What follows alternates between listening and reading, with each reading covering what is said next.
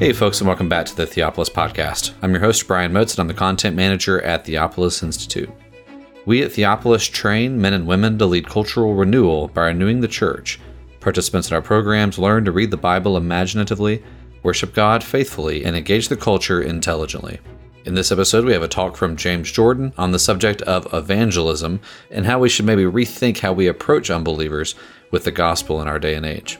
And just a reminder if you have not yet downloaded the Theopolis app, that should be available in your App Store, and it has video and audio materials that we think will sharpen and encourage you. In addition, we want to remind you about our Theopolis blogcast. That's our other podcast that is made up of audio recordings of our written material on our website. So go over there and subscribe to that Theopolis blogcast, and we look forward to serving you over there. As always, we want to thank you so much for listening, and we hope that you enjoy this time of teaching. And here's James Jordan discussing how we should rethink evangelism.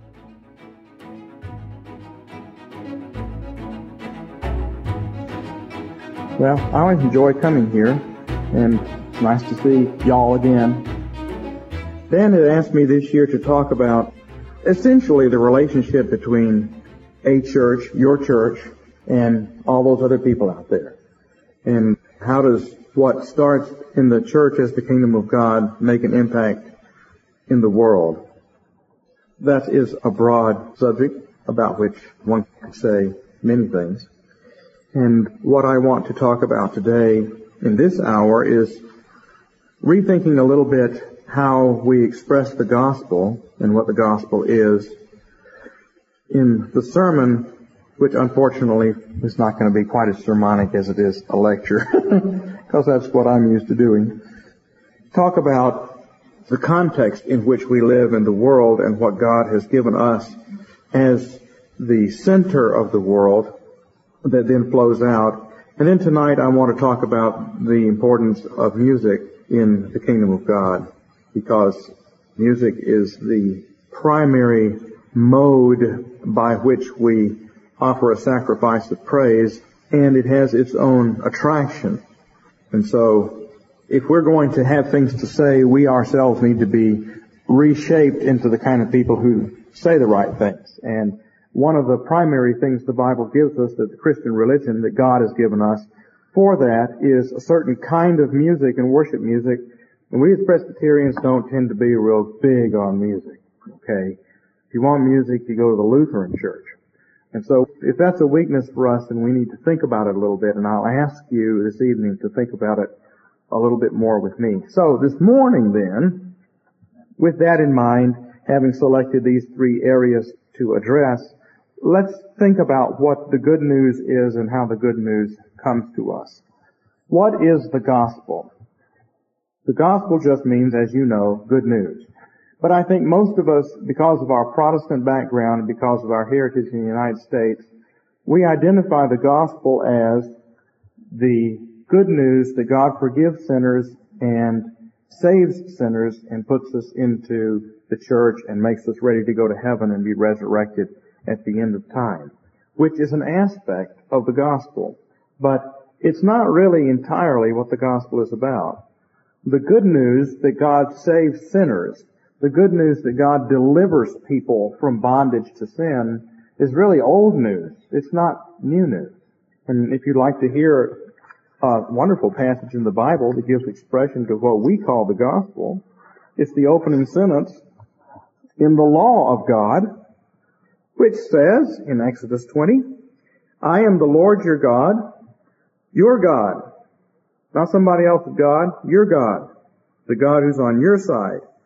I am the Lord your God, who brought you out of the land of Egypt. I've already redeemed you. I've saved you. Brought you out of the land of Egypt, out of the house of bondage. You shall have no other gods in my presence. In other words, put all your faith in me. So what does the statement say? It says that God has chosen us. He's our Father.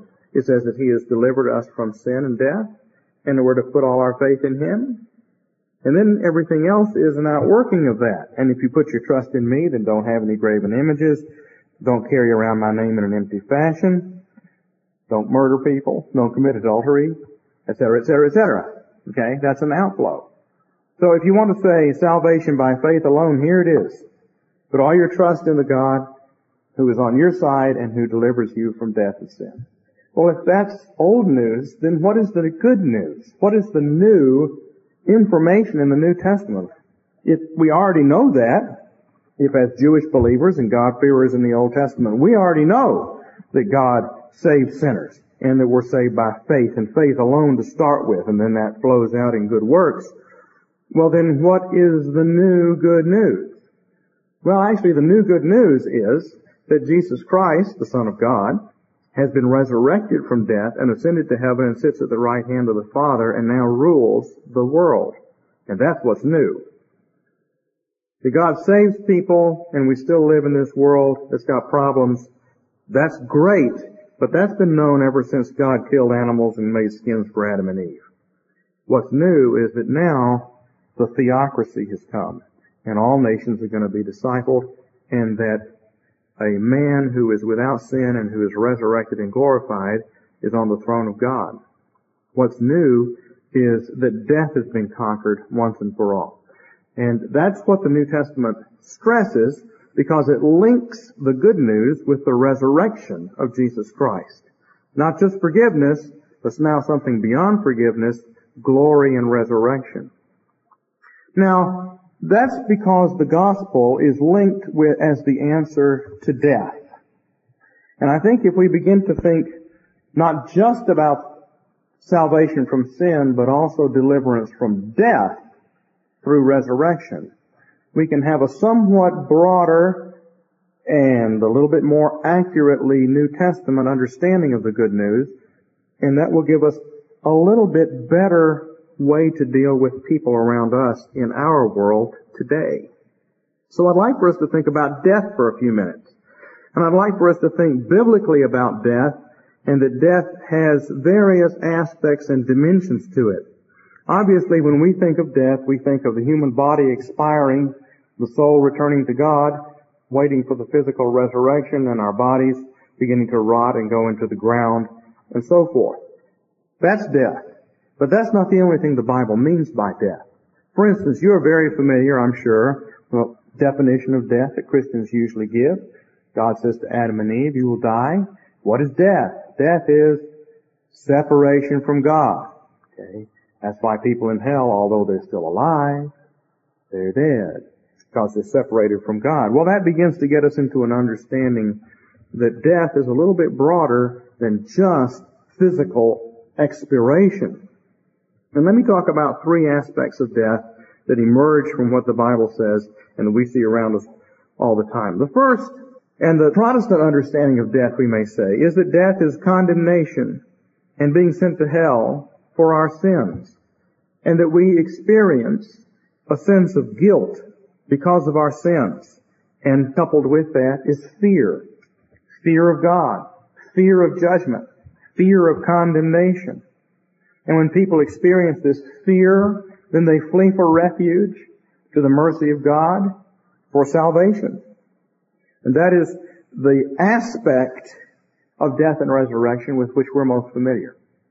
And our tendency is to say, if you haven't thought that way, if you haven't felt fear of condemnation, and if you haven't come to God to be justified and had your guilt taken away by the cross, if you don't understand that you're saved by faith alone, well, you're not really a Christian. But you see, the problem is, nowadays, the people that we meet are not aware of any guilt. That's not their experience. It was Luther's experience. We'll talk about why. It was the experience of the people who founded the Protestant form of Christianity. But that had not really been that much the experience of people for centuries before that time. It was building. And it's not the experience of people today. And if we're going to start with people where they are, we need to ask how we do that. Okay? One answer to the question is, well, you take your unbeliever and you keep working with him until he understands the law, until he understands he's condemned, until he's afraid of God, then you can share salvation by faith alone, that God forgives sins, that Jesus has paid the price, and then he can be baptized and come into the church. I'd like to suggest that that's not the only workable way to deal with people outside the faith. Because let's talk about another aspect of death that people experience. And that is loneliness and despair and a sense of bondage. Actually, death as separation. When people feel alienated, separated, alone, that's an experience of death, according to the Bible. In the Bible, when things die, they're often ripped in half. That's often the symbol of death, to be torn in half.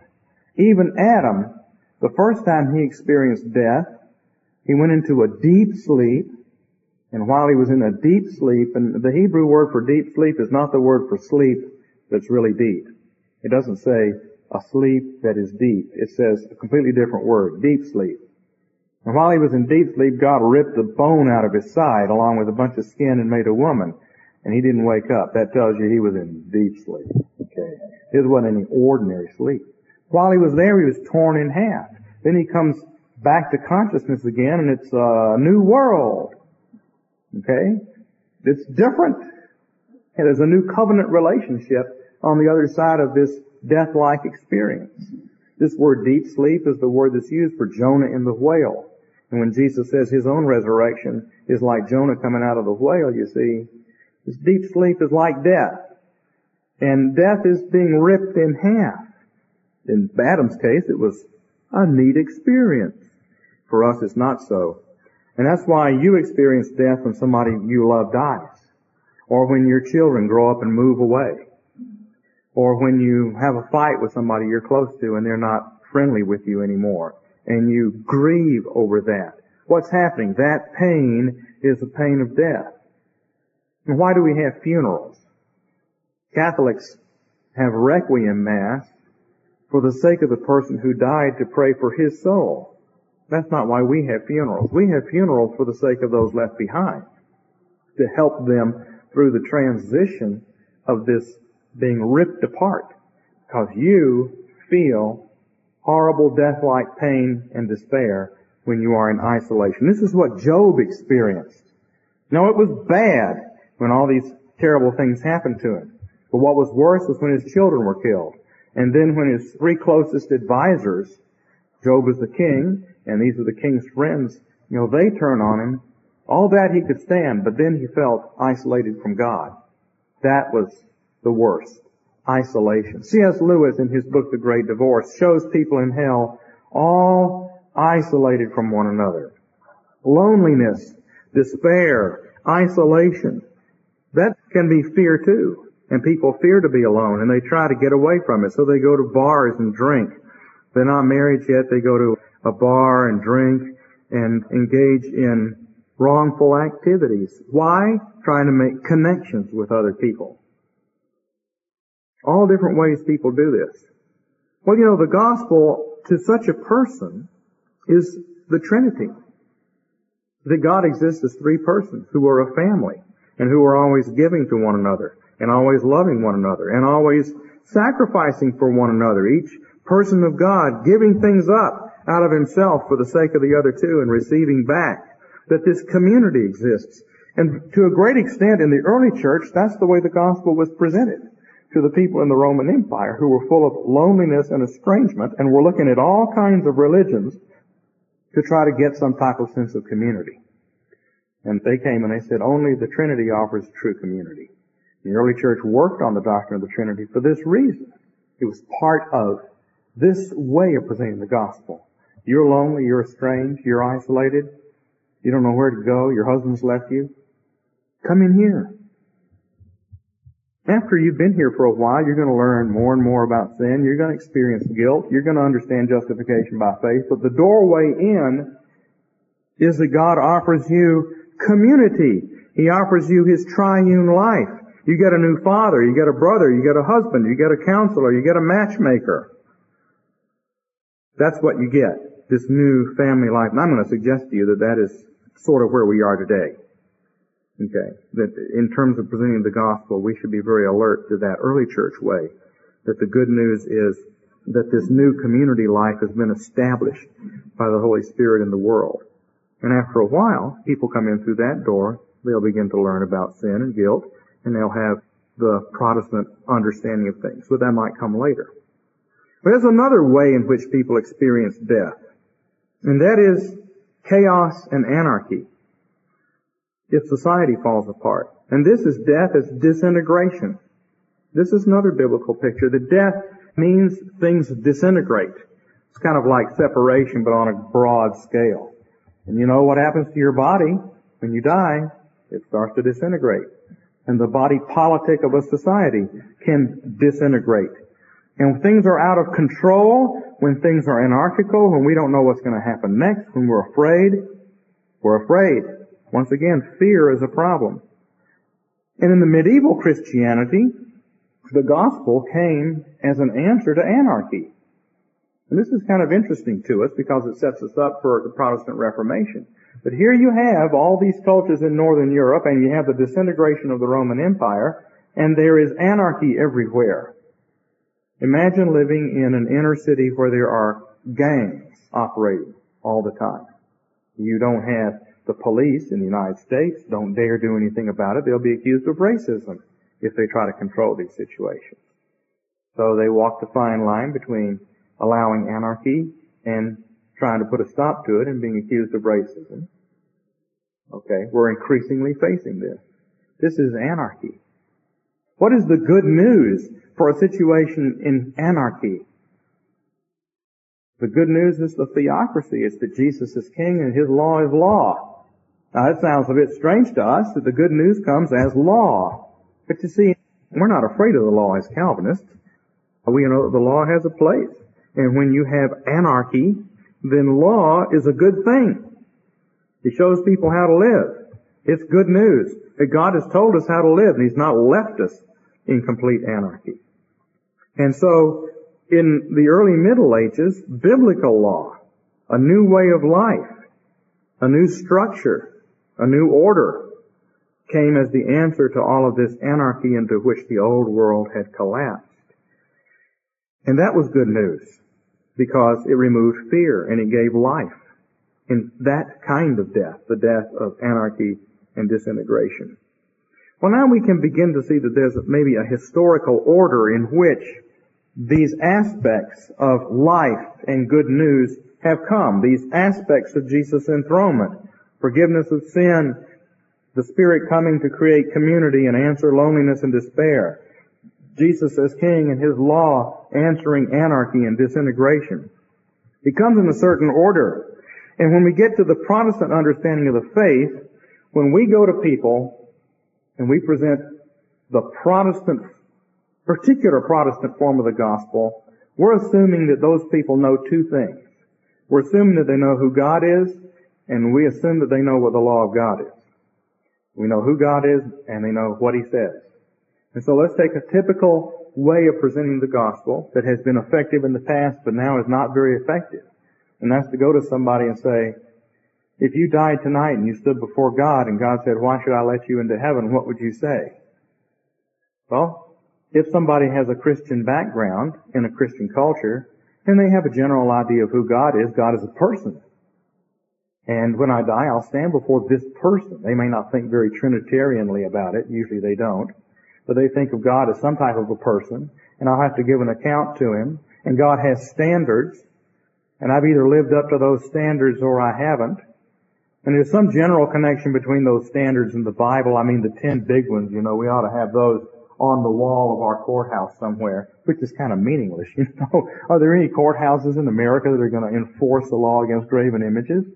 No. But as a symbol, you know, conservatives want the Ten Commandments on the wall. Well, that's good. It's a symbol. And people in a conservative society have a general awareness that God has standards and that God is going to have people give an account and they're going to stand before a person but now you go out and ask people this, and they say, what God? Why should I assume that when I die, I'm going to go before some person? I think I'm just going to move up to the next plane. The saucers are going to come and I'll live on them. Or, who knows what they'll say? And who's to say what's right and what's wrong? You probably think homosexual activity is wrong. You probably think sex outside of marriage is wrong. Who's to say that? How many people in America today do you think believe that sex before marriage is wrong. Not many. Okay. That is a very distinctively biblical idea. Outside of Christianity, very few people think that. They think it's wrong for women, but not for men. Okay? That's disintegrated. And so we find that ministries like Coral Ridge have an appeal, which is where that form of the gospel comes. It has an appeal to very old people in our society, people who had a Christian background and who already presuppose this. And that's great. I mean, that's a strength. Problem is, for young people, younger people, it doesn't connect. You've got to go back behind that. And so that's the question I think we face. That there's a sense in which Protestant Christianity built on the early church teaching everybody who God is and that God is a person. You don't relate to God by being mystically absorbed into something, but by dealing with a person and talking to him. It took several centuries to get that across. In the medieval church taught the entire Western world that God has a law. He has a standard. There's right and wrong. And when we got to Luther, Luther was so bowed down by this that he was ready to hear, yes, but the law is, the law structures society, but as far as you're concerned, you're saved by faith. You can't be saved by keeping the law. You've got to trust God for salvation. But now, if all the waters run out of that tub and people don't know those two things anymore, we're sort of back to where the early church was, and I think we are. In all of these cases, however we present the general good news of the kingdom of God, we're dealing with a fear of some kind of death. If a person fears condemnation from God, he fears that God will kill him and send him to hell, the gospel says, no, no, no. Trust God. He loves you. Salvation by faith alone. You're never going to do enough good deeds to earn your way to anything. Trust in Christ. If a person fears being separated and isolated, and that's the kind of death he's experiencing, because he's one of the millions of women who've been divorced and abandoned, or children whose parents are abusing them, or young girls whose stepfather is abusing them. This is all over our society, okay? Well, this fear and loneliness and isolation, the gospel has an answer for that kind of death. Or if you're experiencing a total loss of control and your life is falling apart, or your society is falling apart, or your church is falling apart, whatever, your job is falling apart, and you're afraid, Bible has an answer for that. Okay? And the answer is that death has been overcome in life. I'll just read you a couple of familiar verses to show you. Romans 8 verse 15 says, For you have not received the spirit of slavery leading to fear, but you've received the spirit of adoption as sons, by which we cry out, Abba, Father. Okay? Not fear, but adoption as sons. Or Hebrews 2.15 tells us, that the gospel, that Jesus came, that he might deliver those who through fear of death were enslaved all their lives. Fear of death. What is the command that Jesus gives more often than any other command in the gospel? Every time he shows up, he says, fear not. So there's something very profound about fear and death. And see, our way of understanding theology, our way of understanding the gospel, focuses on sin and guilt and forgiveness, which is very important and it's an aspect of it. But if you become alert to fear and death and read through the New Testament again, you'll find the New Testament is constantly talking about fear and death and being resurrected out of death and delivered from bondage to fear. That's not the category we usually think in, is it? We don't usually think of going to somebody out there and saying, you're afraid, you're lonely, experiencing death. God says you can have new life. You can come in, be part of a new family. We want you to come on in. And we'll just wash you as you come through the door, and then you can sit down and have dinner with us and be part of this family here. Okay? Well, I thought I had to have deep conviction of sin. I'm not even sure what sin is. Oh, you'll find out what sin is. But right now, you just come on in and be part of this family.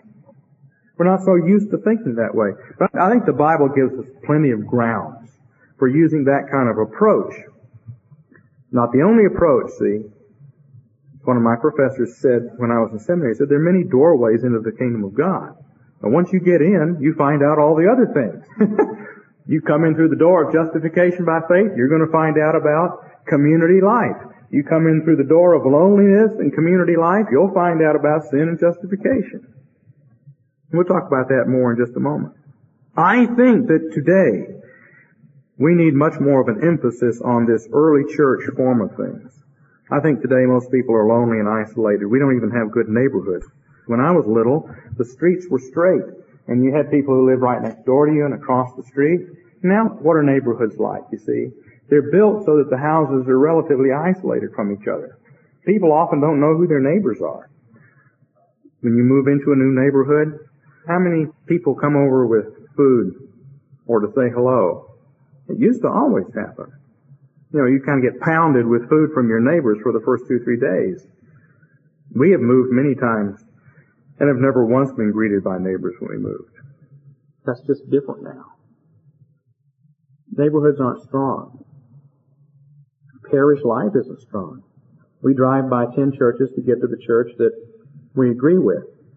Or maybe to put it better, the church whose worship we can stand.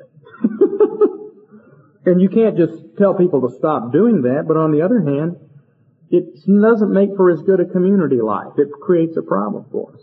And look at all the divorce and family breakup in our society. And even the things that people turn to, you know, like internet or television, they tend to be individuating things. You're on the internet, you're talking to other people, but you don't see them, you don't smell them, and you're not eating with them, and it's just you and the computer. That's not wicked, but all of these things conspire to create senses of isolation. And so, let me suggest some ways to think about this.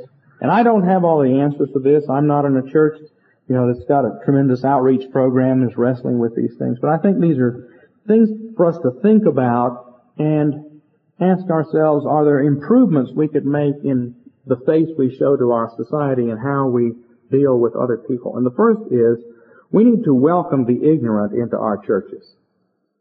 Now y'all are an Orthodox Presbyterian church. Okay. Now, I know about the Orthodox Presbyterian Church. I have been in them before. And as a theologian, that's my theology. So I don't happen to be in an open church right now, but I'm in a church that was just like one. Okay. And we tend to set the bar real high for people to come in. That's our tendency to be very doctrinal. And if there's an unbeliever out there and he wants to come into church, and we want to make sure he understands a bunch of things before we baptize him. And similarly, with our children, we don't want little children at the Lord's table until they're old enough to understand a bunch of things. We want to see self-conscious and intellectual profession of faith before the person is welcome to the family meal. Now, I would like to suggest that that mindset that we've kind of have, and it's not just Presbyterians, it's Lutherans, it's all over, strikes against the implications of infant baptism. Okay. What does infant baptism mean? Jesus says, you must be born again. Well, people aren't born at the age of 30 with a lot of self-awareness. Okay? However you take that, born again, born from above, it means you start out as a baby. Jesus says, unless you accept the kingdom of God like a little baby, you can't come in. That means that all baptism is infant baptism. Somebody is converted at the age of 60, when he's baptized, that's infant baptism. Because he's coming in as a baby, right? Am I right? Well, if that's true, how do we deal with babies? How much do we expect babies to understand? This baby has to understand conviction of sin and forgiveness. Well, no, they're not going to understand that. You know what babies understand? They understand that they're lonely and they want to be picked up and hell. That's your job. with babies it's just to hold them. Feed them and hold them. Babies want community. They're kind of used to it. And when they come out into this lonely, cold world, they need to be swaddled up and made to feel tightly secure like they were in the womb. That's why newborn babies are wrapped tight, because that's what they're used to. Then they can begin to live in a world where there aren't things that they can touch in every direction. But that's why they need to be touched and helped. until they begin to get into those terrible twos and don't want to be touched all the time and make a little distance and start moving out. But you start by pulling them in tight to the community and feeding them whenever they're hungry. When we were having children, there was one school of thought that said you should never just demand feed your baby, schedule your baby. Let the baby cry for four hours until it's feeding time. Baby's supposed to learn from that. How do babies learn anything from that? You know, they might learn something when they're six months old. But little babies, they just learn that they can cry and cry and mommy won't pick them up. I don't think that's really healthy. Now look, apply that to evangelism. I think we should be ready to baptize anybody who kind of wants to come in. You know, if there's some girl out here who's had three children out of wedlock and she's been all beat up and everything, and you tell her about how she can come in here and be part of a new family, she doesn't know anything about the Bible, much of anything else. You've talked to her for a couple of hours and told her just a little bit, and she says, you know, I just wish I could be part of that. I don't understand anything. You say, well, come on, I'll baptize you right here, and you can come on in and be part of this meal, and she will begin to grow. And maybe after a while she'll say, I don't like this anymore, and leave, and then you have to deal with that. But from what I can tell, the door is pretty wide open. And the way we ought to think about people as they come in is we ought not to expect them to know much more than babies know. But then we would expect them to grow like babies grow. How do babies learn to talk? They learn to talk because other people talk to them. See, we have this ridiculous notion in our philosophy that comes from the Enlightenment that says, how does a person know he's a human being? And it's, I think, therefore I am. I'm self-conscious and that's how I know that I exist. Well, that's not true. Babies don't come to self-consciousness and say, well, I exist because I'm self-conscious. I think, therefore I am. It's quite the opposite. Babies respond to somebody else talking to them. And if you don't talk to your baby, he'll never learn to talk. So, if someone comes into the church from the outside and they're all ignorant, how are they going to grow? They're going to grow when they're talked to. In the pulpit, other people talking to them, they learn to talk a new way, they'll learn to think a new way, they'll learn new patterns of thought. And if the Holy Spirit is continuing to work with them, they'll grow and develop. Just like a baby. So I think the first thing we need to say, and there's no, I have no formula here. I'm sure each case needs to be considered on its own merits. But I think we need to reverse the trend that we doctrinalistic Lutheran churches, doctrinalistic Baptist, doctrinalistic Presbyterian churches, we kind of want everybody to be mature before we let them in. We need to think the other way. How that works out practically is going to depend case by case. But we should think the other way, and we should think of people coming in as ignorant babies and beginning to grow and learn. The second thing I think that we should think more about is that we are gathered at a table, and it's a family gathering for a festive meal on the Lord's Day. Okay? Now, what has happened over the last, oh, 15 years in our Presbyterian churches is that Many churches have gone to weekly communion. Y'all have weekly communion here? Well, weekly communion is not good enough. Okay, we got weekly communion, but now it's time to take another step. Because just having weekly communion is not exactly what the New Testament is talking about. Okay. Let me give you the hardcore Lutheran, hardcore Presbyterian, hardcore Baptist form of the gospel this is what Jesus should have said, but didn't. You know? A wealthy man gave a lecture series and invited many people to the lecture series. But people made excuses. So he went out in the highways and byways, got a bunch of ignorant people and drew them into the lecture series, and the house was full. And that's what the kingdom is like. A great king gave a marriage lecture series for his son when he was married and invited people to come. Well, you know, that's not what it says, is it? Mm-hmm. It's actually food that they were invited to. It's a feast. It's dinner. The gospel invitation is not an invitation to ideas. It's an invitation to food. Say, well, that just sounds weird. Well, think back to the Garden of Eden. What is there? Food. That's all it talks about. Listen to the language. I mean, we're used to this. We right past it. Okay? What's the first thing God says to Adam and Eve? God blessed them and said to them, Be fruitful and multiply and fill the earth and subdue it and rule over everything. Behold, I have given you every plant yielding seed that's on the surface of the earth, and every tree that has fruit yielding seed. It shall be food for you. To every beast of the earth, and every bird of the sky, and every living thing that moves on the earth, which has life, I have given every green plant for food. Then it says in the next chapter, before Eve was made, out of the ground the Lord God caused to grow every tree that was pleasing to the sight and good for food. The tree of life in the midst of the garden, and the tree of the knowledge of good and evil. Food. God says, from any tree of the garden you may eat freely. The tree of the knowledge of good and evil you shall not eat, for in the day you eat of it you shall surely die. Well, he says every tree shall be food for them, so that implies that someday they will, and there'll be some type of transforming experience for them as a result. Well, then he makes the woman, and then the test that the serpent brings is about food. Food's a big deal. Why? Well, because God made us hungry. You know, if you don't eat, you'll die. Adam wasn't supposed to do any great good works in the garden. He was just supposed to pick the right food off the dinner table. There was a tree of life and there was a tree of knowledge.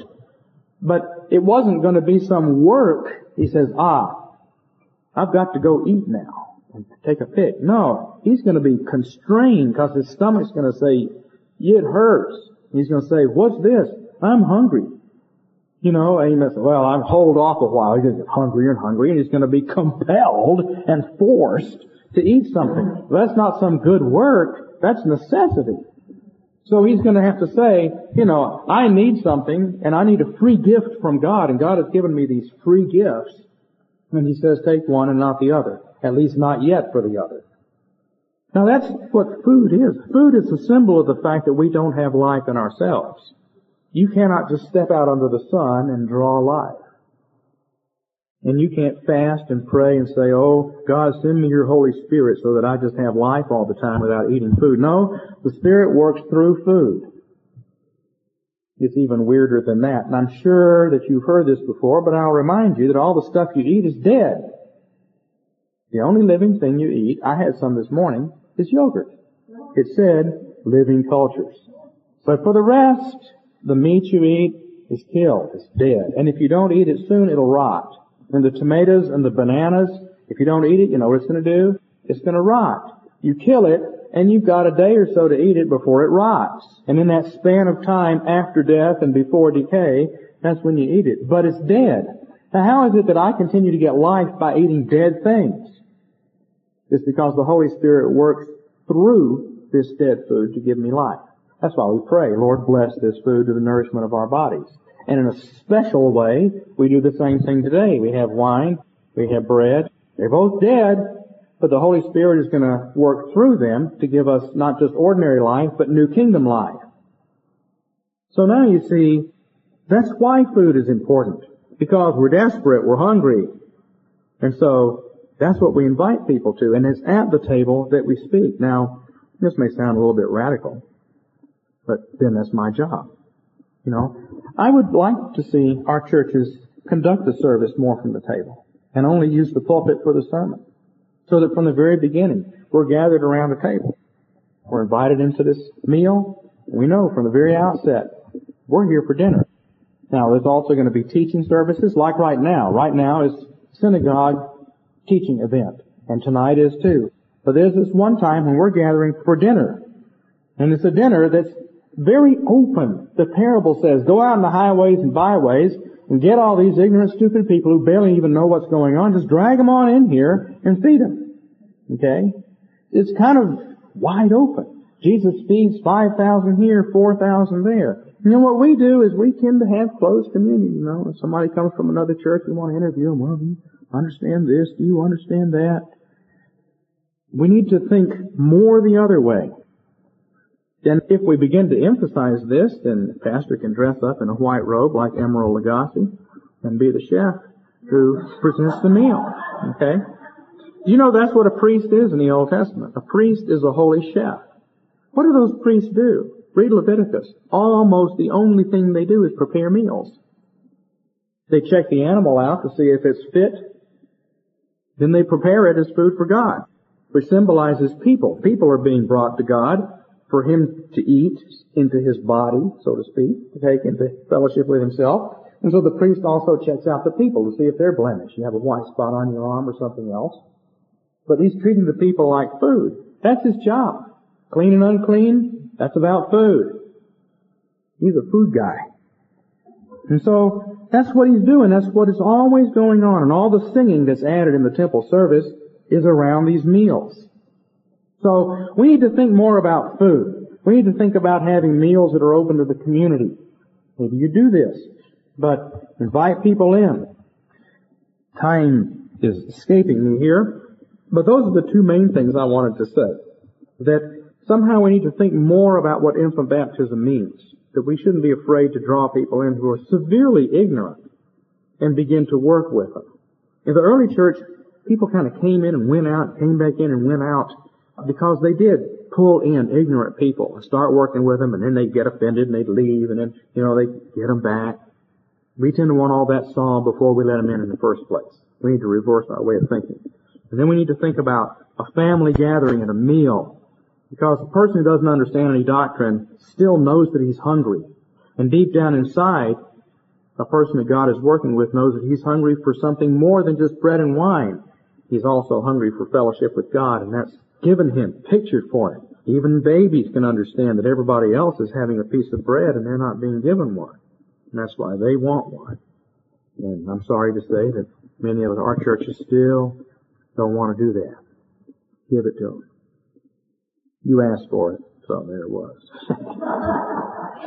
the third thing that I think that we need to think about is enthusiastic singing. This should be a festive meal. I'll talk about that tonight. The fourth thing that we can think about in a new way of reaching out is parish outreach, and that's one of the hardest things for us because, as I say, we drive past 10 churches to get to this one. I do it too. What else can you do? You really don't have any choice. But if we can begin to think how can we change this? Then you begin to think, okay, the houses that are right around here, I don't know where they are, but I'm sure there's some people who live right around here. They're our special responsibility. Wes Baker, a missionary in Peru, when he went down there and they started their church, he was working with the church and had a local pastor. What they did was they put on their clerical collars, which gets them in the doors, and they started going door to door all the people, starting with the house that was nearest to where the church was, and then just reaching out all around the neighborhood, and they would go to the door and they'd say, I'm Wes Baker, and this is Pastor Pedro, and we're pastors of this church over here, and we're your pastors. You go to church anywhere? Well, no. Were you baptized? Well, yeah, I was baptized. But I haven't been to Mass in many years. Well, we just want to let you know that we're your pastors, and we meet over here on Sunday, and we'd love for you to come. We'd like you to come. And even if you don't come, we're still your pastors, and if you have any problems, you let us know. You come down. Your child is sick. You know, if you have to go to the hospital and leave your children with someone, you come down and let us know. Because we are here to serve you. We're the pastors for all the people in this area. Well, that makes sense, doesn't it? They're just claiming. I like that. Now, I don't think, you know, Americans would probably give you a stranger look than Peruvians do when you say that. But we need somehow or other just to realize that this already is Jesus' world. Okay? He's already king. And if they say, well, I'm a member of Trinity Lutheran over here, you say, that's great. Pastor so-and-so and I are good friends. We meet each other all the time.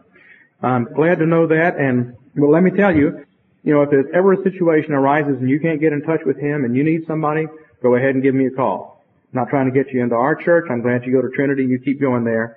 But if you ever have an emergency and you can't reach him, we're right down the road here. It's all kinds of things you can do like that. And then the last thing is, of course, if we're going to have effective outreach, we need to be saturated in the Bible. But I think in our churches we already know that. we already know that we need to know the Bible well. We need to sing the Psalms. We need to be as thoroughly acquainted with the Scriptures as we can possibly be. Well, I'm out of time, but I hope that this has at least given you some things to chew on, to think about a different way the openness of the church, and the need for us to think again about exactly how we present the gospel. Because modern man is not worried about hell, but he is worried about loneliness. And you can still bring them into the church and begin to build them up in the kingdom of God by using that approach. Thank you again for enjoying this episode of the Theopolis Podcast. For more information and for more content from Theopolis, you can check us out online at theopolisinstitute.com. We release new articles every Tuesday and Thursday on our blog, so you'll want to make sure to look out for those. You can also find us on Twitter at underscore Theopolis and on Facebook if you just search for our name. If you've been helped, sharpened, and encouraged by this podcast, we'd really love it if you would go to iTunes and leave us a review. It just takes a few seconds, and it really will help us along in getting our content in front of new listeners.